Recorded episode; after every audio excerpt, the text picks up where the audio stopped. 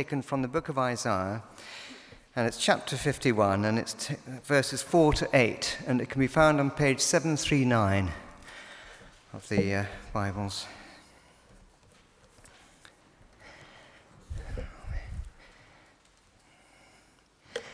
Listen to me, my people. Hear me, my nation. Instruction will go out from me. My justice will become a light to the nations. My righteousness draws near speedily. My salvation is on the way, and my arm will bring justice to the nations. The islands will look to me and wait in hope for my arm. Lift up your eyes to the heavens. Look at the earth beneath. The heavens will vanish like smoke. The earth will wear out like a garment, and its inhabitants die like flies. But my salvation will last forever. My righteousness will never fail. Hear me, you who know what is right, you people who have taken my instruction to heart. Do not fear the reproach of mere mortals, or be terrified by their insults. For the moth will eat them up like a garment, the worm will devour them like wool. But my righteousness will last forever my salvation through all generations. This is the word of the Lord.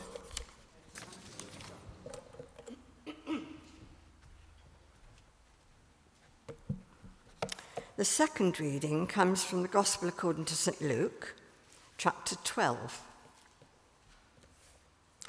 And this can be found on page 1045.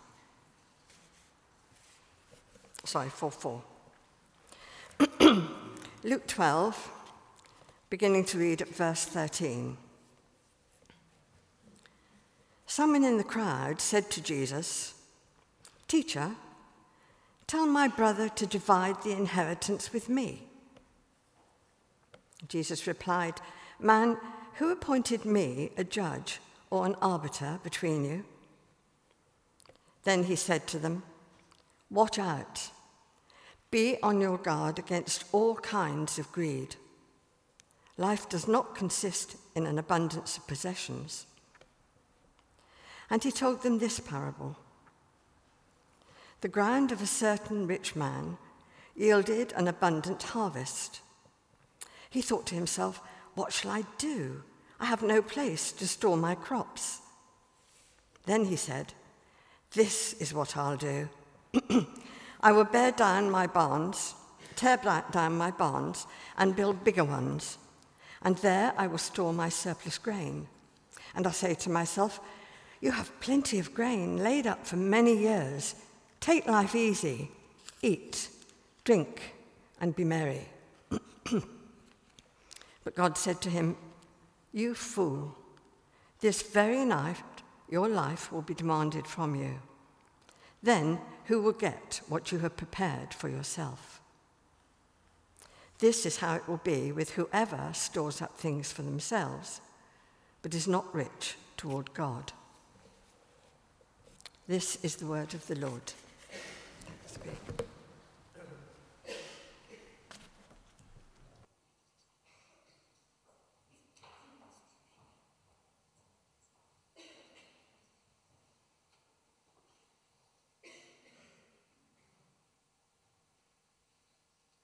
Good morning. As we come to God's word now, let's pray together. Heavenly Father, we pray that your written word of Scripture may now and always be our rule, your Holy Spirit our teacher, and your greater glory our supreme concern, through Jesus Christ our Lord. Amen. Every day I take the I newspaper. And if you're one of those people who's sensible enough, if I may say so, to do so, you'll know that every morning eh, there is a little quote just inside the front page. And they're always very thought provoking and often very funny. A recent one was by somebody who I'd never heard of, who's called Lord Mancroft. And he said this Cricket is a game which the English, not being a spiritual people, have invented in order to give themselves some conception of eternity. Obviously, that was before the IPL in 2020. Whether or not he was right, it is eternity which is our focus this morning as we continue our series from Luke's Gospel and we consider the teaching of Jesus. And before we look at the story of the rich fool, which we've just read together, we need, as always, to see it in context and ask why it was that Jesus chose to tell this particular story. And in chapter 12 of Luke, where we've just been reading from, Luke, who of course was thinking very carefully about how he was place his material, places it between serious teaching about commitment and what is involved in following Jesus, and he then follows that with encouragement to place all our trust in him and not to be anxious. For it is at this stage in Jesus' ministry that opposition is building up. And following him is not a soft option, one that you can just take or leave as the whim takes you. But it's something that requires total commitment and complete integrity to stand against the prevailing culture and spiritual opposition. And Jesus underlined this by saying, I tell you, friends, do not be afraid of those who kill the body and after that can do no more, but I will show you whom you should fear. Fear him who, after killing the body, has power to throw you into hell. Yes, I tell you, fear him. For if they hadn't realized it before, Jesus is emphasizing to those who follow him, or were thinking of following him, that this is serious stuff. And it demands utter and total commitment. And inherent in what he is saying, and we'll be considering later, is an eternal perspective and a sense of priorities. But having issued this warning, Jesus then balances it with a lovely encouragement. For he says to them, Are not five sparrows sold for two pennies? Yet not one of them is forgotten by God. Indeed, the very hairs of your head are all numbered. Don't be afraid. You're worth far more than many sparrows. And it's at that point that Jesus' teaching was interrupted by someone who was in the crowd, who had come there that day to ask a very particular question and obviously hadn't been listening to what Jesus had been saying. He was only interested in his personal concerns. For he says to Jesus, Teacher, tell my brother to divide the inheritance with me. And at that time, the guidelines for inheritance were those laid down in Deuteronomy chapter 21, verse 17, as we have it now, and said that the eldest son received double a younger son's portion. And where there was a dispute, as clearly there was in this case, it was the responsibility of the rabbis to sort it out. Which is why this man had come to Jesus in his role as a rabbi. And from the nature of his question, he clearly hadn't been listening to Jesus up to this point. As Jesus sees through his selfishness and his materialism, which prompts him to say, Watch out, be on your guard against all kinds of greed. A person's life doesn't consist in the abundance of their possessions.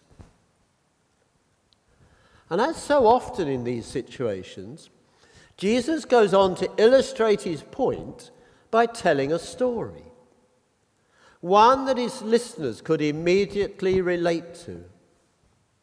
For they would have had no problem imagining the rich man and his dilemma about what to do with his abundant crop.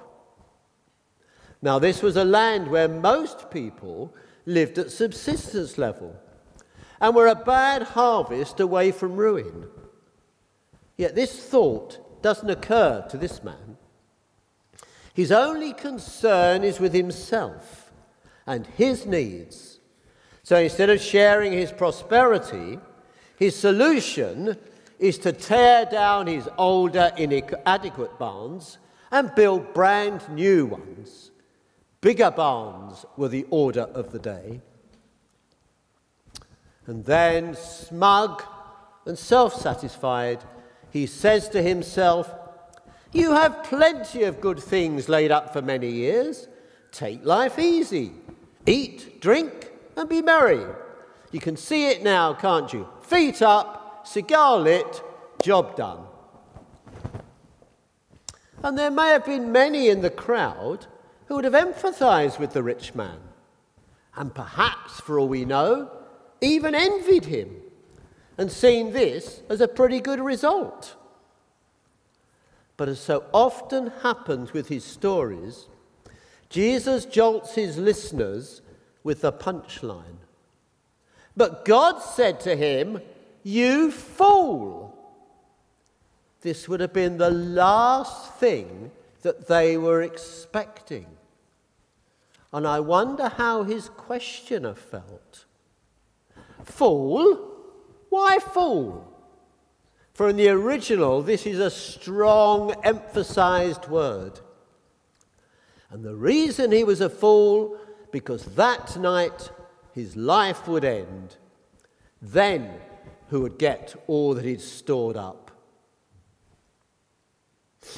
An eager young reporter attended the funeral of Nelson Rockefeller. At that time was America's richest man. And as being a journalist keen to get a story, he asked, How much did he leave? To which came the stark reply, Everything. Today, we're used to people saying, You can't take it with you. Although in the past some have tried, in ancient Egypt, dead pharaohs were accompanied on their final journey by the most elaborate and costly gifts for the afterlife. Just think what was discovered in the tomb of Tutankhamun, but all to no avail.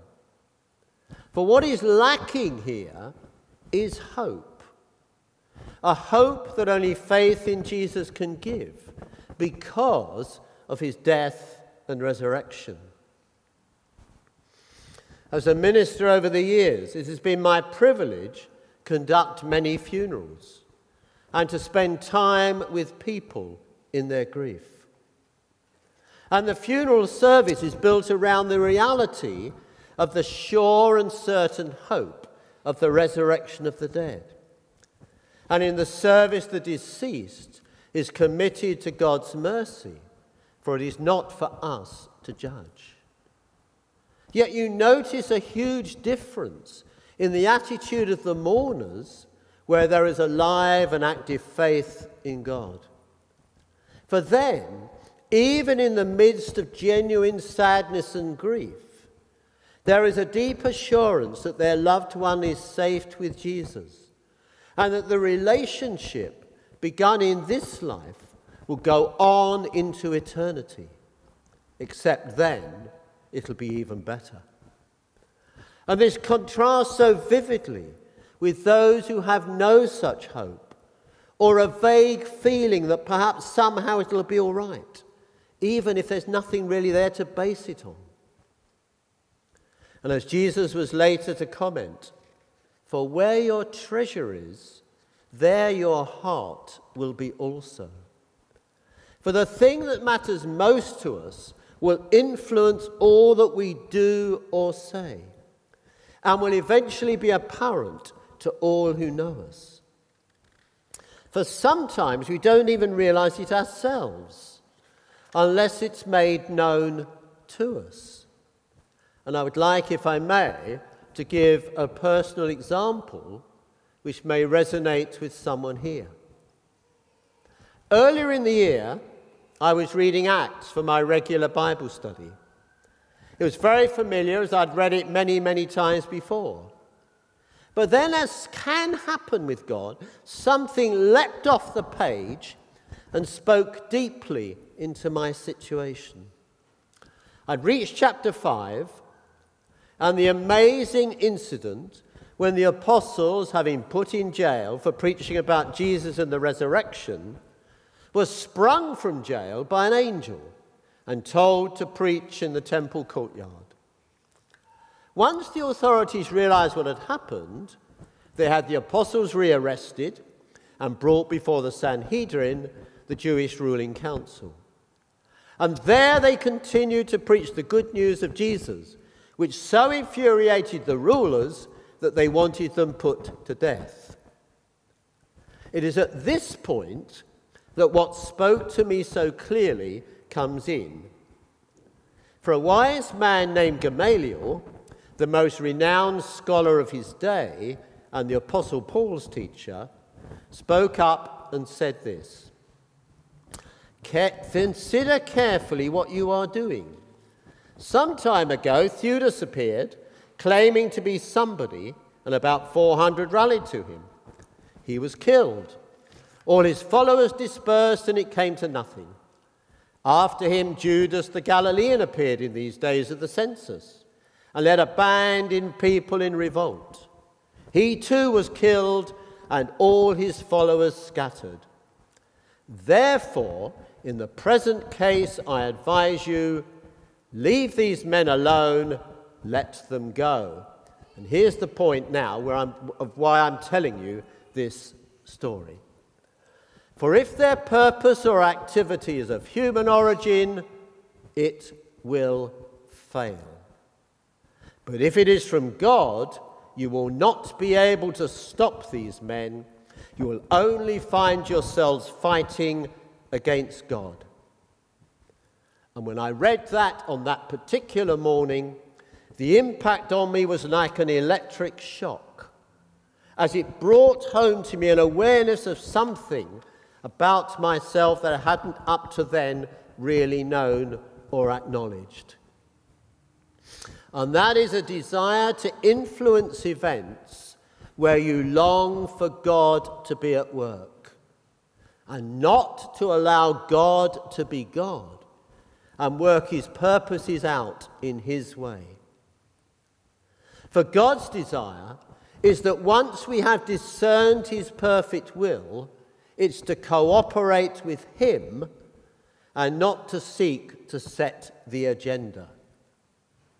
I'm still learning, and that awareness has been a very good guide. And Jesus made this clear when he described himself in John chapter 15 as the true vine. And we, his followers, are the branches. For our job is to stay rooted in him. For as he said, if you remain in me and I in you, you will bear much fruit.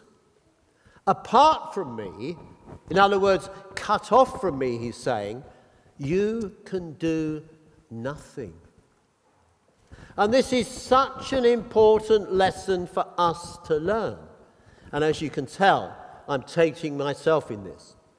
Yet we are so tempted to do things in our own strength. And to the world outside us, it can look very impressive. The temptation is just as great within the church as with the self satisfied farmer. For what matters are our motivation and our sense of priorities. And in both cases, it can be a sense of putting self first. What is best for me? What makes me look good? Who are we seeking to impress? And at the deepest level, why do we do what we do? We live in the age of the selfie and an obsession with celebrity, from which the church is not immune. And this is why Jesus sums up his story and considers a farmer a fool with these words This is how it will be with whoever stores up things for themselves, whether those things be fame, public approval, or as in the story, greed. For the implications of this story go far wider than money or possessions and gets to the heart of what really matters to us. Is our first desire to be rich towards God and to put Him and His kingdom first, even when it means letting go of what humanly we hold most dear? For as Jesus goes on to say, we gain this riches in God by seeking first his kingdom. And it's then that other things will be added, so that our desires and our deeds can be purified in order for them to be in step with God. For as the song says, we have a hope that is steadfast and certain, based on the death and resurrection of Jesus and the promises of God. In our reading from Isaiah, the prophet is seeking to raise the vision of the people of Israel in exile from their homeland and to encourage them with God's eternal purposes. Listen, he says, to what God is saying to you. But my salvation will last forever. My righteousness will never fail because it will go on into eternity. In the very darkest period in the nation's history, God speaks to them a word of hope to those who will listen. Something that the rich man signally failed to do. And he was left without hope. In fact, he'd lost the plot so completely that Jesus called him a fool when I was teaching, we used to have a series of books which were used for assemblies called arch books. Some of you may even remember them. They were very colourful and they were written in rhyme. And they were very effective in getting a story across, often using humour. And the one portraying the rich fool was very funny and was an image that has stayed with me until I began to prepare for this morning. For I now realize how serious it is and how important it is to understand what Jesus is saying to us here, now, today. For his words are just as relevant now as they were then. All of us, either consciously or unconsciously, can be constructing bigger barns from a variety of motives. The question I ask myself is what are my barns and what are they built? It's a serious matter, for the answer has eternal consequences. So, as each one of us now reflects on God's word to us today, let us ask ourselves what are our barns? and on what foundation are we building them?